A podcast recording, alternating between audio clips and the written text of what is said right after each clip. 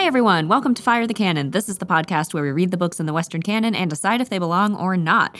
This time, in preparation for reading just such one of those books, I'm going to be talking to you about the author in not great detail, but definitely more detail than when we get if we would put this with the book conversation. So we're trying something a little bit new. We're going to just talk about the author. The details better be great. I have to say that. Oh, they're great. They are great. Okay. It's not going to be in great detail, but it's the details themselves will be great if that makes sense. Oh, sweet, sweet. Mm. Yeah. Yeah. a few really good details. Yeah, yeah. Um, well, would uh, do you mind if we also introduce ourselves, Jackie? Me and Rachel. Uh, I actually didn't introduce myself yet, Oh. um, but yes, I'm Jackie. I'm one of the hosts. okay.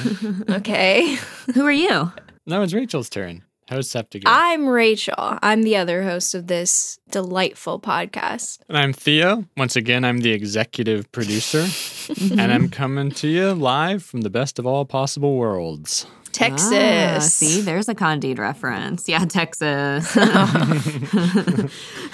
yeah, so we decided we would like to try this because there are times when we're going to read multiple books by like the same author. And it would be cool to, you know, for anyone who's not familiar with the author or, you know, vice versa, anybody who is familiar with the author and just wants to hear about the book, then they can just get Mm. into the plot and not have to listen to like 20 minutes of someone's biography. Whoa. So if you want to skip that, you can. And if you just want to come here and learn about Voltaire, here we are. And you do. Like, you do want to learn about Voltaire. Trust me, you do. This guy's a nut. Let's crack this nut. Let's get going. This is a genius idea. So, oh, we will say this time Jackie is our only expert, and Theo and I, we're kind of audience surrogates. Mm. Yeah. So I've got about a hundred different facts about Voltaire, and three of them are bullshit. And we're gonna see if they can figure it out. Is that true? Oh, really? No, I didn't do that. Okay. But it is awesome for me because I feel so free and light because I know that Rachel can't figure out when I get things wrong. So I'm just gonna be able to go and go and go. Oh, I'll figure it out. I'm sorry, but I did take some philosophy courses, so I know a little bit about Voltaire. Thank you for apologizing. I, I'm, I'm really sorry, but I unfortunately know a tiny bit about philosophy. I did too because I'm pretty sure UNC pretty much made everyone take some philosophy courses, right? Hmm. German philosophy. You took German philosophy. I took ethics. Yeah, that was a mistake. Oh, I also took ethics, but the German philosophy course, I really kind of regret taking that, honestly. Wow. I was so confused. Now, where did Voltaire come in for either of those? Because he's not a German philosopher and he wasn't in the ethics course. Uh, I don't remember, I- but I took another class that talked about different like enlightenment stuff. So who Ah. knows? Somebody recently asked me like. I was talking about an undergrad course that I took, and I was talking to someone who's a professor at a different university, like in the same field. He was like, Oh, who is your professor? And I had to say, I am so sorry, but I do not know. like, I have a vague image of what she looked like, but it has been 10 years, and it was one class. You should have just said all professors. They're all the same, right? yeah, They all just run together. It could have been you for all I know, Yeah. man. Something like that. All those people like you. They're all the same. Uh, That's crazy because I thought about it and I was like, oh, I know who my ethics professor was. And then I was like, wait, no, I don't. I don't remember his name at all. Like, I can see his face, I can remember the things he taught us. Wow. yeah. He used to start every single class by, um, he would play the song Havana Moon by Chuck Berry on the speakers in this huge auditorium every day as we filed in for class. And I grew to really like that song. But now every time I hear it, it's just sitting in a little desk You start thinking about ethics. waiting to hear about, yeah, J.S. Mill or something. Oh. Isn't that a weird? I think like that's a weird like experiment that he did on us, but he never revealed the purpose. Yeah, I don't know if that's ethical. well, you should Google, like, go on JSTOR and look up Havana Moon ethics, see if he explains. yeah, right. Maybe he wrote a paper. I mean, it is. It's an interesting song. It's an interesting song from an ethical perspective because it's about. Um, do either of you know the song? No. Sing it. Maybe we do. Maybe we don't. I've heard of those two concepts separately. Havana Moon. It's about a man who meets a woman in Cuba in Havana and she promises to come back for him the next day and he's she's going to sail him to America and they're going to start their new life together. Where do the ethics come into play? he, yeah, he goes down to the beach and waits for her and waits for her, and the boat never comes. So he drinks some rum and he lays down and he drinks more rum, but the boat she don't come. And then he says, "Okay, well, I guess she lied." And then he uh, he he wakes up from his drunken stupor and he sees that the boat is sailing away, and the girl has been crying and crying, but he slept right through it and he didn't trust her. He figured she she lied and wouldn't come back, but Why didn't she try to wake him up? Wasn't he right there? I think she couldn't find him. Like the boat the boat disembarked, but he was right there. but he woke up in time to see the boat sailing away. Wow. Wait, so what are the ethics involved? Well, No, you got this. he thought she told a lie, Oh. but she didn't lie. Uh-huh. She should have trusted and held out his faith, but instead he just drank a bunch of rum and he was like, whatever. Oh. and the Havana Moon's looking down on him the whole time. That's what you get for not trusting people. yeah. Rachel, can you tell us what the Enlightenment is? Is this like a quiz or you're just serious about it? No, just tell us. I didn't get to that part. Yeah, I'll talk about it. Let me pull up the. Voltaire was a great Enlightenment philosopher. I know what it is. Just tell us uh, the basics of like Give the. well, why don't the- you give Voltaire's birth date for us? Uh, well, he was baptized on November twenty second, sixteen ninety four. What's with Jackie always saying when people get baptized? because it doesn't really say their birth dates a lot of the time. Like it says he was born November. couldn't he tell us? it says his birthday is November 21st and he was baptized the 22nd, but there's some confusion about his birth date because he, for some reason, later claimed that he was actually born in February of that year because he was the illegitimate son of some other guy. Oh. Nobody knows which is true. Like, I don't know why he would make that up about himself. He claims it like he wants to be the illegitimate child of. I don't know. I don't know if he wanted that or I mean he was either 1 day old or he was 9 months old. Like there's there's a big difference there. So I don't know why nobody can remember. like did this kid have his eyes open at any point? Okay, he was probably not a day old. Okay, so what was the year though? What was the year though? 1694. Ooh.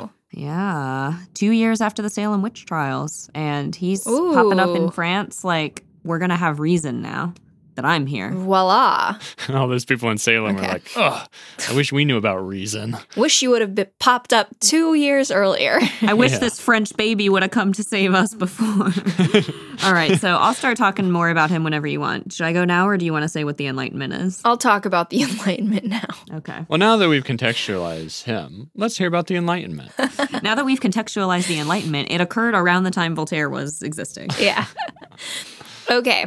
I'll just do like a really brief thing because maybe we'll do an episode with like someone who knows what they're talking about later, like a professor or something. That'd be cool. Yeah. But basically, it happened in Europe roughly in the 17th and 18th centuries, but nobody, there's no like set start time. A lot of people argue depending on which book or which person brought it about. But the whole point of the Enlightenment is like, it's like a humanist philosophy and it's all about, it involves like the scientific revolution and sort of questioning dogma.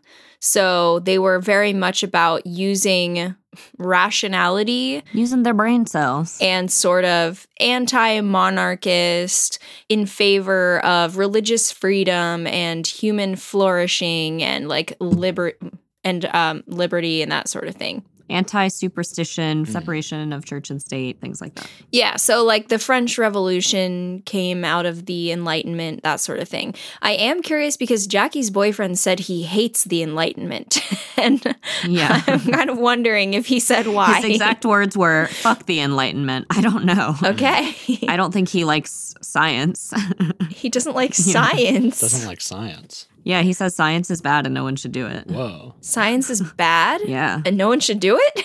Well, he sure does like his cell phone games. yeah. Hmm. For someone who doesn't like science, I don't know if he does. Yeah, it, it's a little it's a sticky point for us cuz I'm in medical genetics, so I have a problem with that. But, you know, Wait, what does he want instead of science? yeah. Magic. uh I I think mean, if that was the alternative, I would take that immediately. Yeah. Sure. Okay. If we have the choice, yes. I think he wants everybody to just live and observe. I don't know. Well, I have that's no idea. You'll have to- science. I don't I can't speak. I don't know. His, it doesn't make any sense to me. You ask him. Get him on and ask him why he hates science. Look, I'm not putting that guy in the pod until he starts listening to the freaking pod. I'm still pissed about it. Yeah. Like, honestly, my relationship with Joshua is deteriorating with every episode we release. Whoa. oh, we should include a deterioration meter for each episode. Of me and the relationship between me and Joshua, depending on how good the episode is. Yeah. Yeah, each of us should have a meter. Yeah, Theo's like just basically stays the same. Rachel's goes continuously down. Mine probably fluctuates.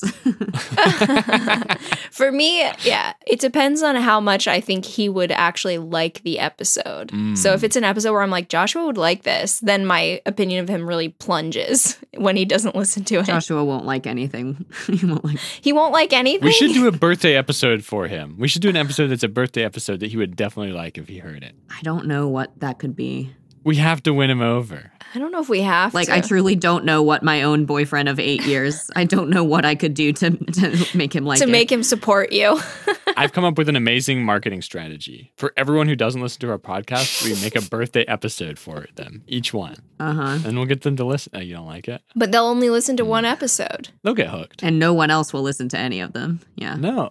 All right. So Well, that's the enlightenment. um, but Voltaire is actually his pen name. He was born Francois Marie Arouet, and he was from a low ranking French nobility family. His dad wanted him to be a lawyer, he wanted to be a writer. Classic conundrum, you know? His dad kept like sending him away to try to get him to be like an assistant to a notary or like a clerk for like some prominent law guy, but if you want someone to be a lawyer, do not get them a job in the law. That is not the way to convince someone to become a lawyer. And don't tell them you want them to be a lawyer either. Like, tell them you don't want them to be a lawyer. Right. Maybe that would work. He didn't adopt the name Voltaire until later in life. So at this time, he's like still in his late teens, early 20s, and he's he's in Paris where he's born. He pretends to work as this assistant to the notary when actually he was spending his time writing. And I'm like, I don't know what that He Bartleby's that dude. yeah, but how did he convince his dad that he was like he just left the house every day and came home and was like, "Oh yeah, long day in the notary office." oh, I lost my paycheck again. Yeah. Ooh, whoops. um, I don't think they. I don't think he needed to do it for the money, but in actuality, he was spending his time writing. And one of the things, like most people know about Voltaire, if you know anything, is that he was super, super prolific as a writer, and he wrote virtually like every kind of writing you can do, like poetry, plays, novels, philosophical tracks, like historical essays, all these things. Sexual picaresque. Is that a question? Yeah, I'm asking. Um, Did he write? Fan fiction? um, I didn't see any ex- uh, particular examples of that, but uh, probably at some point. I don't know. He had mistresses, he had lovers. In fact, most scholars agree that he was probably bisexual, and we'll get into that a little bit. Not bad. Um, that doesn't necessarily mean he was. Uh, his dad found out about his pretending to have a job, or he did have a job, but he just never went to it, I guess, pretending to work. And he sent him to Normandy, and um, he totally changed his tune. And no, he just he did the exact same thing. he again pretended to work and just spent all his time writing. But he had at this point kind of begun making a name for himself. So he's like, uh, let's see, this was in I think he was like again 1920. Um, but he was said to have had like a great wit. Like he was so funny, he could make everyone in a room laugh. People described him as having these like dancing black eyes and he was said to be like one of basically the greatest entertainer of his age. Whoa. Whoa, kind of like the Pete Davidson of the 1700s. now, this is kind of a joke because I one time did get to see, I saw Pete Davidson before he was on SNL. He came to Duke, and a friend was like, I got tickets to see this guy, but I can't go. Do you want them? So I took Steven, and I was kind of excited because I'm like, I've never heard of this comedian before. It was the worst show I've ever seen Oh no. like worse than just you know a friend's improv show or something you know what i mean he was so high and he was obviously like using it as a chance to test out new material so he was literally just reading from flashcards and he would like start a joke and be like eh, never mind and flip to the other one it was it was the worst show i've ever seen Whoa. so i was like very against him for a long time until he just like blew up. keeps hooking up with women. Now I'm like, okay, that's funny. Keep going. But that's funny. Yeah, this is the greatest bit you've done. That Yeah, is seriously. kind of, yeah. But yeah, I, I basically didn't like him until he got with Kim Kardashian. I'm like, okay, you've done it. Like, you've hooked up with enough women who are way too attractive for you that now it's a great bit. now it's great. Yeah. I think that's pretty cool because imagine if someone had said, Yeah, I, I saw Harry Houdini in his early stages and it was such a stupid show. You could easily see how he was going to escape everything. You could Like, see he all the was strings. drunk out of his mind. Yeah. And then you find out later, you know, who he becomes and he's legendary. Oh. Yeah. You'd be like, I got to see him trying out new material. I don't know if I'd say Pete Davidson is like Harry Houdini level, but sure. well, if you punch him and he doesn't expect it, He might die. Yeah. I feel like the people who I really admire, they were probably, you know, trying really hard to start too. Yeah. I'm wondering if Pete Davidson was like, this is just a college show. Like, most of these kids don't care about me. They're just here because they can get tickets really cheap. Oh. But, like, I just found it very disrespectful of my time, he honestly. had a hard time, you know. His dad died in 9 11. He was a firefighter. This was a long time after that, Jackie. Rachel's a monster. I had yeah, no this idea. was like the day after 9 11, and Rachel's like, ugh, he's so such a bummer. It wasn't very funny. Yeah. yeah, He seemed distracted. He wasn't a bummer. He was just high. Steven and I literally, we almost left in the middle of the show. Oh, And I don't leave in the middle of things. Seriously, look at this See, podcast. and the highness is not a problem because I saw Hannibal Burris in Cincinnati. He was blazed out of his mind, and it was the funniest thing. He just did a great show. It was an amazing show. Hmm. So Pete can't handle his smoking, I guess. Like some people can handle it, he can't. it's like how uh, when you're studying on Adderall, you have to take the test on Adderall, you know? yeah. And I'm thinking that maybe Pete wasn't high when he came up with the Whereas material. Hannibal's just always high. yes, exactly.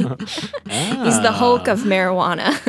Do you think that goes for everything? Like if you're coming up with jokes when you're hungry, then you have to be hungry every show to do those jokes. Maybe. yeah, I do. Yeah, yeah. Or like you have to pee. Oh my gosh, that'd be terrible. Like, hold on, I gotta drink all this water or I will be funny. Just like dying to get off stage. I just remember this Hannibal show. Like, I think he had to be high to just like cope with what was happening because it was uh, November 9th, 2016. So it was the day after the election. And um, if you listen to one of our, what was our previous episode? One of our previous episodes, I, I told a story about someone calling me Hillary Clinton, and I'm very upset by it. Anyway, the next day went to this show and he just kept stopping every once in a while and he'd say to himself, Donald Trump is president. And then he would go, like, he, it was just the funniest thing to him. He was just like, you know, there was no moralizing. There was no, like, I understand this is a sad time. I mean, it is funny. I know, because it was just like, what are you going to do now at this point? Like, One of the greatest posters of all time was the president. yeah. Like his Twitter, honestly, now that he's not the president, like his old tweets are so funny. All right. So uh, getting back to Voltaire, his, his tweets would have been great because he was apparently one of the most interesting people of the time. oh yeah. And so his writings that he wasn't supposed to be doing um, got the attention of some prominent people. So finally, I think his dad, this is his last attempt. In 1713, Voltaire's 19, he tries again. His father s- tries again, sends him to Normandy. Or sorry, no, this time he sends him to the Netherlands to work for a family friend. This time he fucked it up because he fell in love with a Protestant. Her name was Catherine. Uh-huh. This was apparently a really scandalous affair. I'm not sure why, because he it's not like he was super Catholic. Like Voltaire wasn't an atheist, but he certainly criticized the church a lot and was not religious. Like he didn't follow the dogma. It was a social class thing. It wasn't about like your personal beliefs. Yeah, but so uh, and she was a refugee as well. So um his pet name for her was Pimpette, Pimpette. little pimp. What do you think about that, Theo? Little pimp. I don't even know how she got that name because her name was Catherine. Her middle name was like Olymp or something, and he called her Pimpette. But that's not pimp is not the What is it? Probably like a little pepper or something. yeah, something something like that. Lil Pimp. Lil Pimp. That's her name. Where what does that mean? I'm gonna look it up real quick. That'd be just the most humiliatingly generic rapper name you could come up with. I'm Lil Pimp. I know, something just like, oh yeah, like I'm Young Thug or something. Isn't that a real person? yeah. Is it? I don't know. It is. Oh, you didn't I thought you were just making fun of Young Thug for some reason. No, I actually just thought like that would be a stupid name. Shots fired. Come at us, young thug. Um, I don't know. When I Google Pimpette, all that comes up is Voltaire's girlfriend. yeah, I- I'm looking it up. Everything's just like her nickname was Pimpette. I'm like, no, why? Why was her nickname Pimpette? How come nobody's talking about why? Can you just Google translate it? yeah, I'll look it up. I feel like Lil Pimp would rhyme like glad with sad. That's how bad Lil Pimp would be. Or he would rhyme sad with sad. Pimpette. Um, So, according to Google Translate, pimpette in French means pimple, but I don't know if that's what it meant in the 1700s. You know what I mean? You're a blemish on my family's social structure. Wow. I shall call you Pimpette. so anyway, Things didn't get serious with her because it was just doomed from the start with that with a name like Oh, that. and um, so he returned to Paris and Lil he Pimple. spent a few years writing like during this time he wrote different stuff i'm not going to talk about that stuff but he like i said was very famously not a big fan of authority not a fan of the government especially not if the government is run poorly like he he had ideas about what a good government would be but he did not think that the french government was that He was a sovereign citizen. so in 1717, he's 23 now, so still very young, and he wrote this is the first of many, many, many. Like I got I started getting tired of it when I was reading about him because he kept doing the same exact thing over and over again. Oh my Writes a gosh. satire about someone important, gets banished, comes back, does the exact same thing again, repeats. It's a good bit though to do it a lot of times. yeah, but uh, well, it helped him see the world too because he he kept getting kicked out of France. That's why he's the Pete Davidson of the Enlightenment. Yeah. yeah, he was high as hell. So he wrote a satire in which he accused the Duke of Orleans of incest with his own daughter. Hmm. Ew. But is it true? People loved doing that. They loved accusing other people of incest. I don't think it was true. Mm, he was imprisoned in the Bastille, which is this, you know, the famous Parisian prison, um, in a windowless cell with 10 foot thick walls for 11 months. And I'm just thinking of these 10 foot thick walls, like, that sounds like you're trying to keep his ideas from getting out. Like, did they think he was just going to get in there and be like, he fucked his daughter? Just yelling it through the wall. Yeah. Philippe II is a freak. And people are just loving it, so they're staying on the other side with their ear against the wall. yeah, yeah. Got a little cup. Yeah. oh my gosh, he said this guy's a freak. apparently the bestie at this time like especially if you were kind of like a, a an elite or a, a more elite member of society like voltaire was um or from a good family it was a pretty cushy place to be like you could bring your own furniture your own staff like you just had to stay in one place that sounds fine to me. Hmm. Free rent. sounds like literally all the rest of us Well, not free, you have to pay for it. No, you don't have to pay. If you don't pay extra, it's just like a stone room and they give you like gruel. But if you have money, you can have a private chef and like silk wall hangings and stuff. yeah i mean it's it's no sing sing or anything like i think you're gonna be okay Yeah. So he he got out and now it's 1718 and right after he gets out of prison that's when he adopts the name Voltaire and he uses that for the rest of his life. Mm-hmm. Hmm. So they're not really sure where Voltaire came from. It's they think it could be like an anagram of his old name which was Arouet, A R O U E T. I don't know if I'm saying it right. But anyway, so he did that, but I read a couple different reasons for why he changed his name. S- Mm. He wasn't really ever clear about it, but his name, as it was, again, our way, sounds very similar to the French words um, Arouet, which is to be beaten up, and Rouet, which is an old debaucherous man. Okay. so I think he was like, I'm not into always being made fun of for having my name sound like this. it's crazy that he wrote so much and yet he didn't think to just be like, here's why I picked my pen name. I don't think he wanted people to know, and he was rumored to have had up to like 187 different pen names that he used in his lifetime. So that wasn't his only one. Really? Probably because he he was always getting in trouble. Every time he wrote something, he got kicked out of the country. That's true. He should have just stopped making his pen names like anagrams of his real names because it was too easy to figure out. Mm-hmm. But yeah, so his his original name sounded a lot like those, and so he he does some more writing. Eight years later, Mhm. in 1726, some like aristocrat guy made fun of him for changing his name or was like taunting him about it or something. Which I'm like, it's been eight years. Yeah. is the joke really that funny anymore? Get over But it. he, so uh, remember, his name sounds like Old Debaucherous Man and To Be Beaten Up. And so he says, like, oh, I'm making fun of you for changing your name. Voltaire says, my name will be remembered for generations. Your name is going to be tarnished by your behavior. and yet, And yet, it's, Vol- yeah, he was right. Voltaire is still remembered.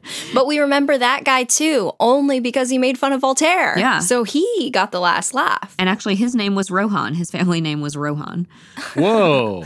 Nice. Well, I think a better comeback would have been. Are you making fun of my name? You should see little pimple over there.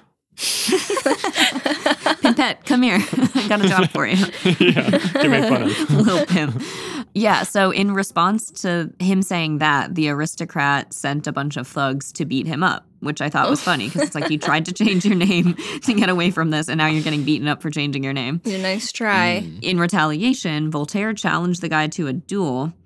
And the guy who he challenged to the duel like had a very powerful family, so instead of like agreeing to fight the duel, they just imprisoned him in the Bastille again with no trial. And he was worried that he would be stuck there forever, so he asked if he could just instead of going to prison, he said, "Can I just be exiled to England instead?" A fate worse than And death. the French, who were huge snobs, yeah, were like, yeah, sure, go to England. Not to an English prison, just move to England. instead That's of bad going to enough. the- Yeah. That's worse than living in a small windowless cell. so he does. He goes to England for two and a half years and he has a pretty good time. what? yeah, he does. It was supposed to be a fate worse than death. I mean, imagine that that's one of your options now as a negotiating thing if you're being sentenced to prison. Just like, And imagine if it was still England. Like, hey, instead of me going to the Hamilton County Jail, can you just send me to London for a while? just how like England used to ship all their criminals to Australia. Like Yeah. the US just starts doing that to England, but they don't mention it. Yeah, they yeah. don't mention that they're doing it. It's just like a, a cool program we're trying out. why are there so many undocumented Americans in England now? What's going on?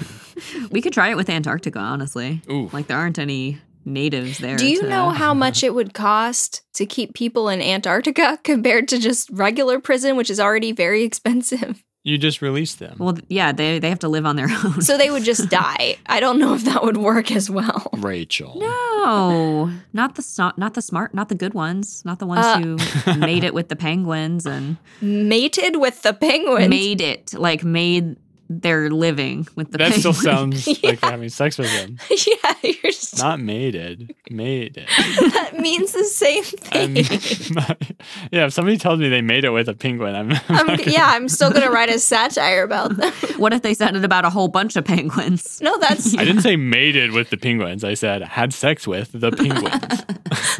Anyway, whatever. So he goes to England. unless they're talking about that hockey team, we're gonna have a problem. wait, what do you? What do you? Wait. So you, what do you mean by mated? Unless Just like, I don't know, I was just being stupid. Like if they like somehow become part of the penguin colony and like huddle together for warmth, then that's how they survive. oh, I see. I mean, like they had it made or something. Oh, yeah. I mean, compared to being dead, yeah, that is having it made. No, but that we're just laughing not because we're like, oh man, living with a penguin is terrible, but because that if someone's talking about having sex with someone, they're like, oh yeah, they made it with blah blah blah. Yeah, that means I huddled in with their whole family and we all just hung out. For war. I was accepted as part of the clan. And that is how I survived the winter. That's what made it means. yeah. Ask Mr. Popper. He had a great time with his penguin. Well, they lived with him. and Jackie, you're still making it sound sexual. Get your mind out of the gutter, Jackie. I this is the same thing that always happens. I say something totally innocuous That was not innocuous. and then they make it gross because they're gross. No, you're gross. Okay, Rachel's the nasty one in this episode. No, I'm not. Look, I have a two-page outline to talk about with Voltaire. I didn't put penguins in here. I'm not supposed to be smart about penguins, okay? If I don't make sense, it's because I wasn't ready.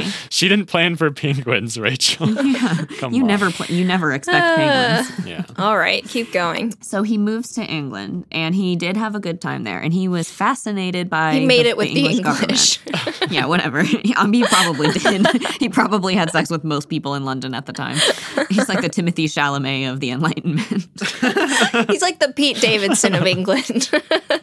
He's like the Timothy Chalamet of Pete Davidson. yeah, perfect. he was pretty interested in their government, which was a constant is a constitutional monarchy, as opposed to France's government, which was like an absolutist, like an absolute monarchy, um, which I had to educate myself about, which basically is what it sounds like. The king has all the power. There's no like constitution or parliament to hold him in check. Yeah. And so he was like, oh, this is cool how England does this. Like the king doesn't have 100% of the power. And he also was interested in Shakespeare. And I thought this was funny because so Shakespeare. Did they hook up? No, no, no, no. He was. I think he was dead He'd be dead. Oh, in okay. 1713 or whatever this was. No, no, no. This is longer. This is like 1730 something. Cut that out. No, this was longer. This was 1720 something. But still, Shakespeare was not well known on the continent yet. Like he wasn't really famous anywhere except for England, which I was like, whoa, that's Oh. crazy. But it probably was like right after he died. he liked Shakespeare's plays and he was like, wow, French plays really could have something to learn from Shakespeare. Like they're they're, you know, sophisticated, but there's not enough like action. But then as soon as Shakespeare's plays started becoming popular in France, he changed his mind and he was like, no, they're they're too barbarous. Like they're barbarous. Wow. Yeah. He's like the original hipster, right? Like, oh, it's cool. I don't like it anymore then.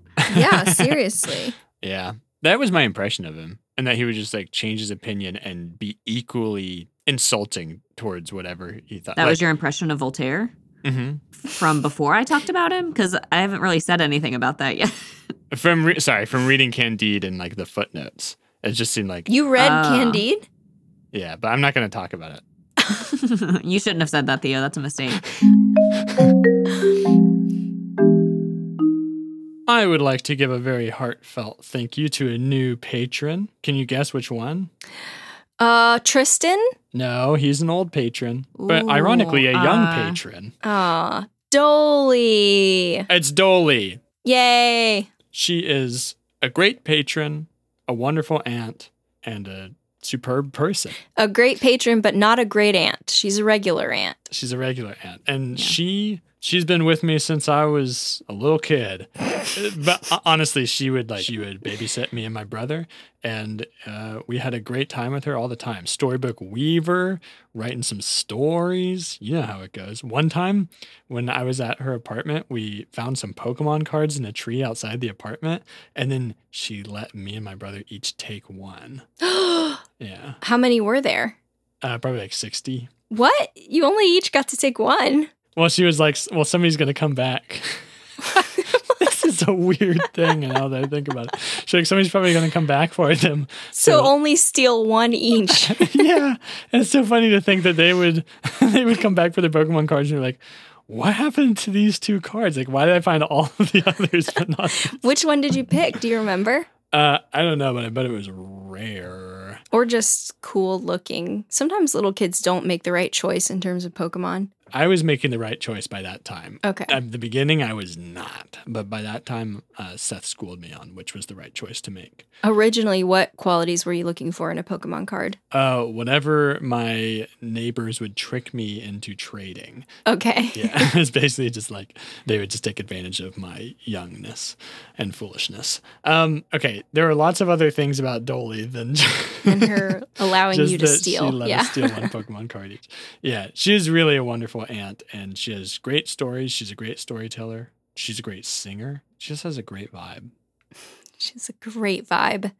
It's true. I believe it. she actually does have a really great vibe. I'd love to experience that vibe someday. Yeah. Her name just sounds very positive to me. Something about Dolly. Like I don't know anybody else named Dolly, so I'm just like, that's her. That's all her. It is a fun name. Do you Is know it- what her full name is? Dolores. Dolores means pain. That's why it's funny that Jackie's like, what a positive vibe. Well, because Dolly Or like sorrow, I guess. Not really pain. Dolor. painy. Painy. Sadnessy. hmm mm-hmm. Sorry, my phone died. I'm back now. All right, yeah. Thank you, Dolly. Oh my gosh, thank you. Thanks, Dolly. Love ya.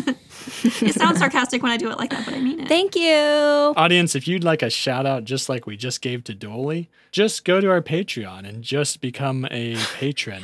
it's just $3 a month to get access more. to all of our bonus content, and it's just a little more to get access to other special features. You'll just get our bonus content, but And that's a you lot. will become a patron just by going to patreon.com slash fire the cannon. Mm-hmm. just give us your credit card number. You don't need to give us anything else.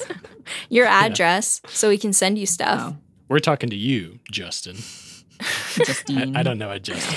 Okay. All right. All right. Well, I think that was a fair and just plug for our Patreon. now back to the episode, which is just great. okay, back to Voltaire. after two and a half years he was allowed to go back to france this was super weird so he apparently like went to dinner with a mathematician friend of his and they got to discussing the lottery i didn't know they had lotteries in the 1700s but Mm, Hmm. i guess they did and some it was the same kind of thing where like they were the government was doing it to raise money for something What? Yeah. and he talked with this mathematician, and the mathematician was like, There's a loophole that you can use to like game the system and win the lottery. Do you want to know what it is? Yeah. You just buy a lot. Buy, of yeah, lottery buy all the tickets? tickets. That was it. That was it. It was buy all the lottery tickets. And I was like, did you need a mathematician to tell you that? That's not a loophole. I figured something out using complex math. yeah. But it, surely the the full amount of the lottery is less than all of the tickets, right? Uh, no. I, I guess that was the most complex math you had to do was just count up the price. So he won over a million lira or whatever, and he at that point was undisputably rich. So it worked. Wait, how do you even buy all the tickets? You just Hmm. I don't know. like there's a line forming behind you, and you just say one more, one more, one more, and just keep buying them. Give me all the tickets. You send everyone you know to every gas station in Paris, and yeah. Because Wow. well, I, ju- if somebody has to sell you these lottery tickets, they're gonna realize what you're doing, right? If you're buying all of them, I mean, I guess if you got a friend to buy half, and uh, yeah, Well, maybe that's the loophole part is like, hey, here's how you buy all the tickets at one time or something. I don't know, but that didn't take a mathematician to figure out to me. It's like saying, like, look, here's how you win this war. You just have to kill all the soldiers, all of them. It's like, uh huh. but like our our lotteries now, you someone doesn't win every time, right? But I guess back then somebody did win every time, like the way they had it set up. Well, also, we don't know how the lottery was run back then. yeah, it was probably a little different. It sounds worse. M- Maybe we can look into it at a later date and we'll do a bo- Patreon bonus episode about the French Yeah. lottery. yeah, let's do it all about the lottery. Oh, I'd There's love all to. kinds of funny examples throughout history, even pretty recent history, like in the past couple decades where companies like are just too naive and they offer something crazy, not realizing it's gonna bankrupt them. And like I think companies and governments like this running lotteries now understand like people will take advantage of things like this. At the time they probably didn't, honestly. I, I don't know. I, I'm I'm shocked that they had a lottery to raise money. Like it was run by the government. Yeah. I, I was under the impression that the king could just walk around and take people's money if he wanted to back then. Yeah. So like, why do you need a lottery? I didn't I didn't expect you guys would have the most questions about this, so hold on. Let me see. Well, we want to try to apply this to our own lives, yeah. obviously. Sure. We can also put an asterisk and say see bonus episode forthcoming.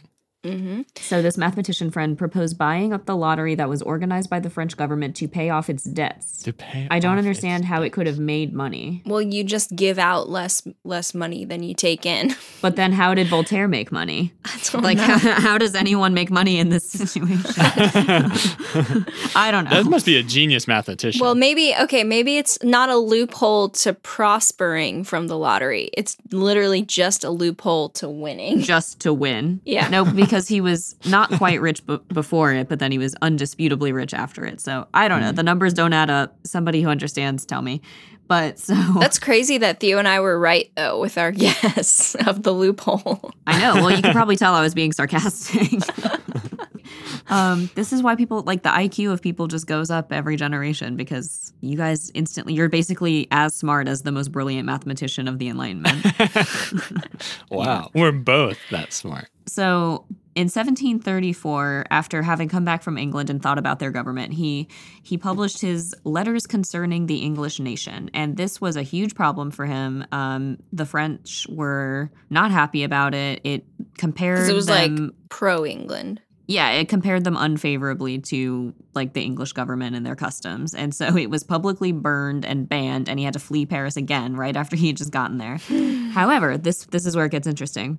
It was lucky for him because he got exiled right as he was starting up this relationship with the woman who would become the great muse and love of his life. So, Wait, that's lucky? well, because he could uh, go and stay with her, Oh, okay. Oh, is what I was going to say. So she had a chateau outside of Paris Oh. Love a chateau. So he gets he gets exiled, but he goes to hang out with her name is uh, Emily du Châtelet, and she's a married mother of three, 12 years younger than him. Oh. Yeah.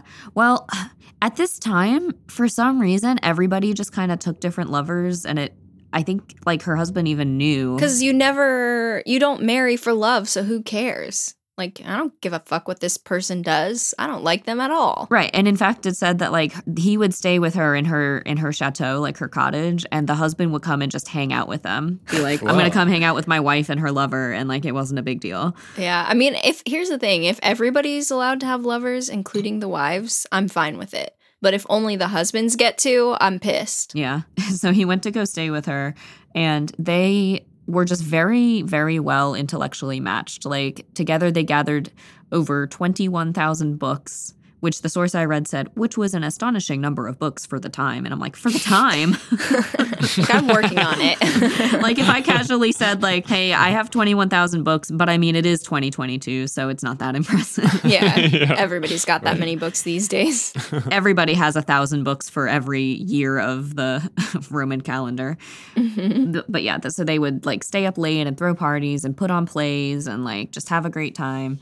Pretty shortly after this, Frederick the Great, the King of Prussia, comes in. So the King of Prussia, Frederick the Great, was almost certainly gay. And he had been a fan of Voltaire's for a long time, and he struck up a correspondence with him, and they would write back and forth to each other for years before ever meeting Whoa. their letters were like flirtatious kind of but then it turned into more of like a like a serious intellectual friendship or whatever and that's honestly kind of the same thing that happened with emily like they were lovers for a long time but eventually they kind of turned more into like platonic friends who like to do intellectual things together Nerd bros. nerd bros. Emily wanted more, though, I think, and Voltaire was getting kind of tired of her. Anyway, so Frederick the Great, after years of correspondence, invites Voltaire to stay with him, but did not invite Emily. What? And she was like, I don't love that. Yeah, he just invited him. Mm. And he was like, Don't worry, Emily, like, I'm never going to leave you. But here I go to stay at the king's house.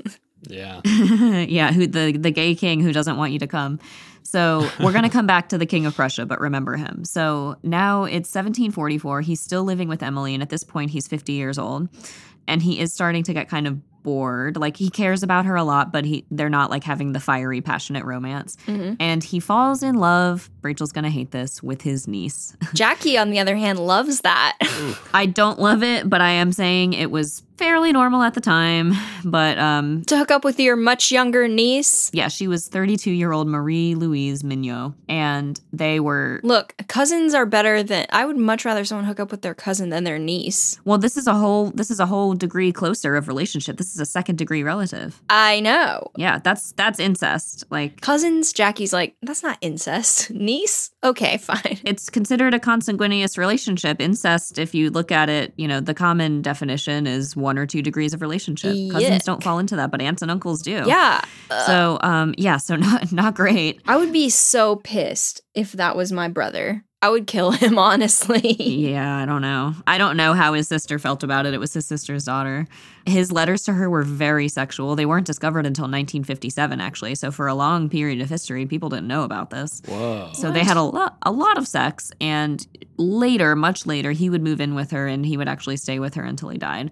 But just like with Emily and just like with Frederick the Great, eventually, like after not too long, they stopped having a sexual relationship and they just became friends. And it's like, Uh, just friends. you mean they just became uncle and niece? They just became family. just a mere a, uncle. a mere uncle, yeah.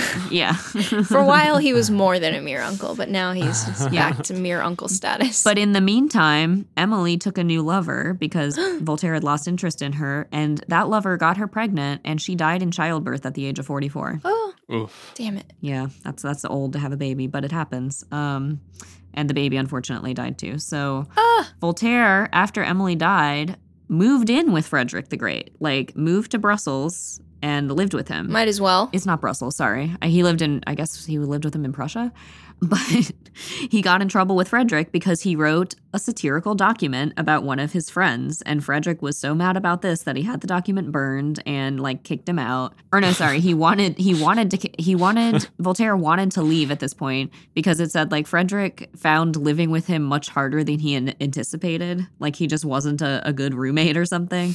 roommate. It was a palace. You never need to see each other. yeah, right. I guess he just like had this infatuation with him from afar, but in practice he was like, This guy's driving me insane. well, he never even saw him when he was falling in love with him, right? There were probably paintings of him. Mm. He was a good looking guy, I have to say, in his You youth. probably heard that he had dancing black eyes. I'm Yeah. seeing a lot of pictures of him. He looks like a like a literal clown to me.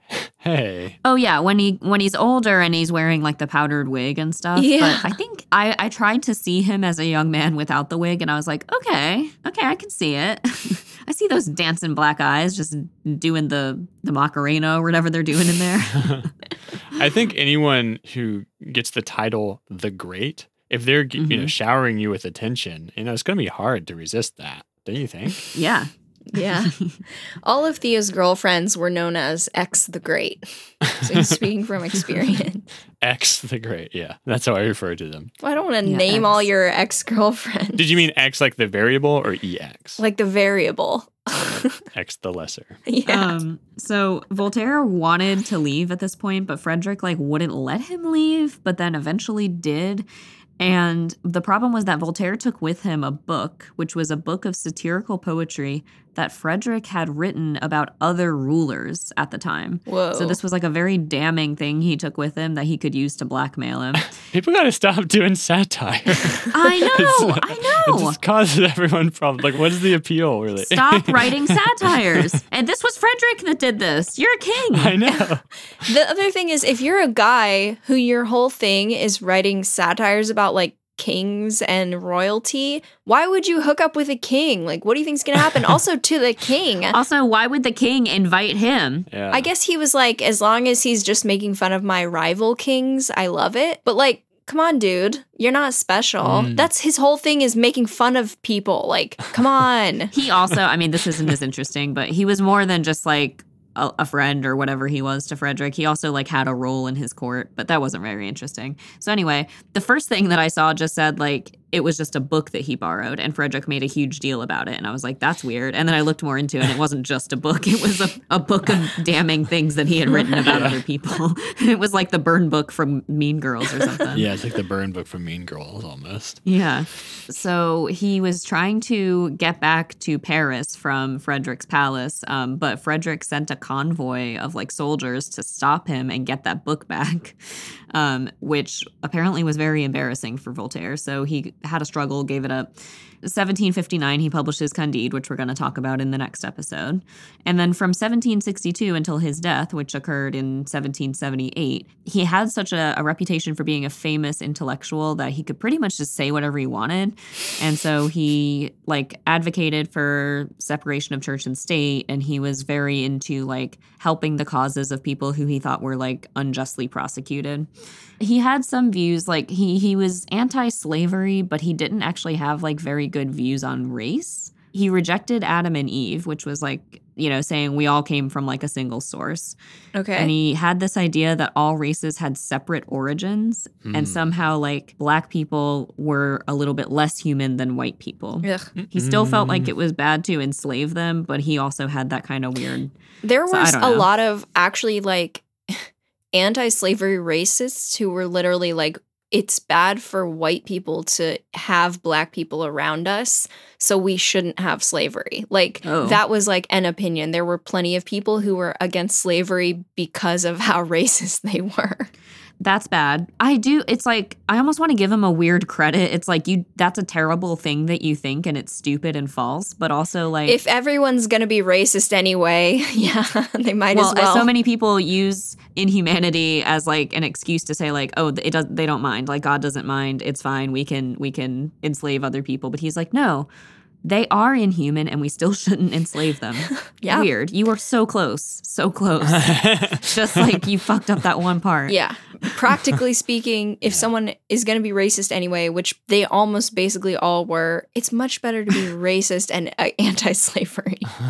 But um, so he was a, a famous hypochondriac, and his entire life he'd been like telling people like, "I'm about to die. Like it's happening anytime now. I can tell it. I'm, I'm on. I'm on the verge of death." But he he outlived almost everyone he knew, and he died at 83. Oh, gosh. I read that he had pretty bad dental disease, so he was kind of in bad shape. Like from his 50s, he had no teeth, and his it said his face collapsed because he didn't wear a dental prosthetic. But anyway, people don't really know for sure if he like made a confession on his deathbed. Most people think he didn't. He did not accept Catholic rites, and because he had criticized the church so heavily, he actually was not allowed to be buried in Paris. So he is dead, and he's still exiled again. In Paris? So he, Whoa. they wouldn't allow him a, a Christian burial. So they're like, for old time's sake, let's kick you out of Paris once more. yeah. As a single teardrop rolls down their cheek. Good times, old friend. Good times. he died the way he lived, being kicked out of Paris. yeah. so his friends managed to secretly bury him in a chapel in Champagne or Mm-hmm. Champagne, however you would say it. But then, after more than a decade, they realized Voltaire was like a great figure and he was allowed, his remains were brought back and he was entombed in the Pantheon. And I've seen his tomb, Wow. which Congrats. at the time I didn't really think anything of it. I was just like, oh, I've heard that name. Hmm. But now you're like, wow, that guy worked so hard to get buried here, or like he did everything he That could guy, to no, not that guy worked get so buried hard to there. not get buried here, and here he is. yeah, right. It's pretty funny. and uh, his his brain and his heart were embalmed separately. what about his so- peen? Hey, Did they split that up? Rachel. It was important to him. Uh, that they entombed with his niece. Nice. That's interesting. You said his friend snuck him into. Uh, Yeah, uh, like they knew somebody who was the parishioner of this other chapel in a different city. Uh, Surely not parishioner. He he was the guy who ran the church. I don't know. He wasn't the priest. Like the guy in charge of the church, yeah, groundskeeper. yeah, the the groundskeeper. like the janitor. yeah, they Eleanor Rigby'd him right in there, and uh, he was allowed to stay there for some time. is that what Eleanor Rigby is about? Yeah, Being it's- friends with like a monk and sneaking your friend's body in to be buried? Yeah. It is. No, no. Yeah. Well, she's like the caretaker of the church, right? We we've got to get Jacob on the pod. I don't need Jacob for this. Come on. Okay, that makes a little more sense. I was picturing at night one time they just carried his body into a place and buried it somewhere, which I thought, wow, those are real friends right there. I mean, it, it doesn't say they didn't do that. It, it did say they had to do it in secret because, yeah, he, he wouldn't have been allowed. He wasn't a Christian. you guys are good friends, but I don't think you would really want to be handling my body or anything. Like even if it's in a coffin, I, right? Like I would do it. really. If it's what you wanted, I'm not that freaked out by dead people, to be honest with you. Well, the thing is, I'm courteous. So if that were the case, like if I wanted you to carry me somewhere, I would turn into ashes. You know how they do. Oh, okay. Oh, yeah, yeah, yeah. Cremate. Well, you know, if I needed to transport your dead body somewhere and inter it secretly, I mean, I wouldn't like doing that. if you started to smell bad, I wouldn't like it, but I would still do it. yeah, I would just probably put you in a Tupperware or something, you know, something like, Oh. group- What? His whole body in a Tupperware? like a big one. yeah, you gotta get a But big th- one. those are expensive, Theo. You know, like those big plastic things from the the storage store, like the container store. That's like seventy dollars. So you're gonna have to front me a little bit. Yeah. I'm not wasting a perfectly good container on your Corpse. body. No, Yeah. just do some like uh, toilet paper and paper mache and make me a mummy, and then you can carry me a lot easier. oh, right. Gotta get that brain out your nose. Yeah. Do you think that's why they put his brain and his heart somewhere else? They were like, God, we just got to take something out of this. We can't Yeah. fit the lid on. too like it's got to heavy. have that safe lock technology. Or like they only know a couple things about mummies. And they're like, I know they take some stuff out. So let's just quickly. Okay, he's a mummy now. or like, we think the mind is either in the heart or the brain. We're not sure. Let's just take them both. yeah. Yeah, that's how mummies do it. Uh. Um, so that's Voltaire. And then we're going to talk about his most famous work, Candide, um, on a later episode. But knowing this stuff about him, I, I think was just really fun. He was just an interesting guy. I would have liked to have met him, Hmm. partied with him. Hmm. Yeah. Uh, he would have to wear protection. Protection. Seems like he's riddled with disease, probably. A full body condom if he's gonna party with Jackie. I'm not even going to shake his hand. but okay, so Voltaire he- Voltaire was a theist, correct? He was not an atheist. He wasn't really was he agnostic? I know he believed in God. Yeah, towards the end of his life, he he has a famous quote that he said, "I die loving God and not hating my enemies and loving my friends and blah blah blah." So he he believed in God, he loved God, but um, he didn't have like a a system or anything. Was he definitely not a Christian or was he basically kind of like a Thomas Jefferson Christian where they were like they would just take a little bit of stuff? He was definitely not a Christian. Yeah, like the priest came and he turned away and supposedly said, "Let me die in peace." I mean, that's a Catholic thing. but I don't I don't know if he was I I don't think he was a Christian. I mean, he wasn't allowed to be Well, that because it was all Catholic. What I'm saying is, like, at the time, the boundaries of Christianity were like very weird. Mm-hmm. Like, the beliefs that people had. And they would still consider themselves to be Christian, like like the deists, for I example. think you have to focus on Jesus at some point, right? He I never mean, really said That's anything. the thing is like I think Jefferson, who was a deist, considered himself a Christian, but he like never really cared about Jesus. He was all like, "Oh, God just made the universe and then set it ticking." It. I'm just saying, like the beliefs at the time were so expansive that I I don't know. I'm just curious. I looked it up and it does say he was a lifelong deist. So Yeah, yeah. I mean, it's people just, I'm just curious about what he would have called himself as opposed to would he fit within the doctrine that people today would accept. I'm not sure. But yeah, I mean, it's looking like he's not a fan of the church, at least. I mean, it's just he's not really religious. He's just like more He's spiritual. spiritual. Yeah. Nice. All right. Well, I feel like we've learned enough about Voltaire. What about you guys? I think I've learned enough about Voltaire. What about you, Thea? Mm. Do you remember reading Candide? Like, did you know anything about him before? When did you read it? I read it last year. Huh. did we talk about that?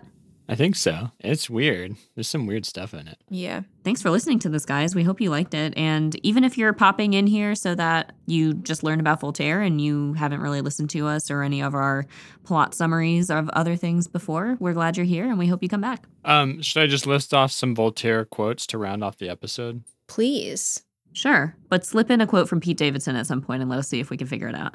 Oh, really? Yeah. So, yeah, here's just a string of Voltaire quotes. If God did not exist, it would be necessary to invent him. Whoa. That's Pete Davidson. Whatever you do, crush the infamy. What does that mean? yeah. I like that one. That has good energy. Common sense is not so common. Ugh, I don't like that one. Did he really say that? I don't know if that one's true. it says it's from Voltaire Philosophical Dictionary. Huh. He wrote a philosophical dictionary, apparently. Hmm. How about this one? The secret of being a bore is to tell everything. Oh gosh, that's what our podcast does. Um, love truth, but pardon error. Okay. okay. I could do that. I detest what you write, but I would give my life to make it possible for you to continue to write. Isn't that like people bastardize that and say like I would I, don't may agree, not agree with, what you say, but I'll fight to the death for your right to say it. Yeah. Okay, do it. yeah. Coward. What are you going to fight? yeah, who's trying to stop me? I was the class clown in high school, but I always took it too far. so nobody liked me. I was annoying. Like I would get a laugh and then keep going and keep going. it's got to be Voltaire. so nobody liked me, the most entertaining man in history. This is so funny. It- 20 famous Pete Davidson quotes, and it sort of sounds like they just like watched an interview and transcribed it. yeah, so famous. I was a class clown in high school. Oh, oh, Rachel, this this one kind of applies to your experience with Pete Davidson. Is it a Voltaire quote? we'll see. We'll see which one. We don't know where yeah, we're let's going to find out. I always wanted my stand up to feel like not just a show, but like you're hanging out with someone for an hour. I like to just talk. Yeah, just hanging out with somebody for an hour. But he had cue cards. Oh, you don't use those in conversation? no, I don't think I ever. well, he have. wasn't using them, Rachel. He had them, but he was just throwing them away. Honestly, I don't think anyone liked it. There was like hardly any laughing. it feels so terrible. I know. That's why I was like, oh, I can't leave because I felt really bad for him. Well, imagine how it felt for him. Like every minute felt like 10 years to him. oh, gosh. Yeah. yeah. so these are some Voltaire quotes. Internalize them. Thanks, Theo. Make your life all about them. All right. Well, if you learned a lot from this, why don't you check out us on social media? Where yeah, what what what did oh. Why don't you make it with us on social media? We're at Fire the Cannon Pod on TikTok, Twitter, and a third one, Instagram. Instagram. If you go on patreon.com slash fire the cannon, you can give us all the money you want to give us. And we really do appreciate the support. Yeah, all the money you want. Zero dollars, all the way up to infinity dollars, whatever your choice. What Yeah. Most of you are giving us zero, but that could change. I mean, you appreciate us and you're supporting us just by listening, so we do appreciate that. And if you want to um, show your appreciation in a, in a monetary form to conform with the unfettered capitalist society we live in, then that's fine too. We're not a fan of it, but we are um, we like it.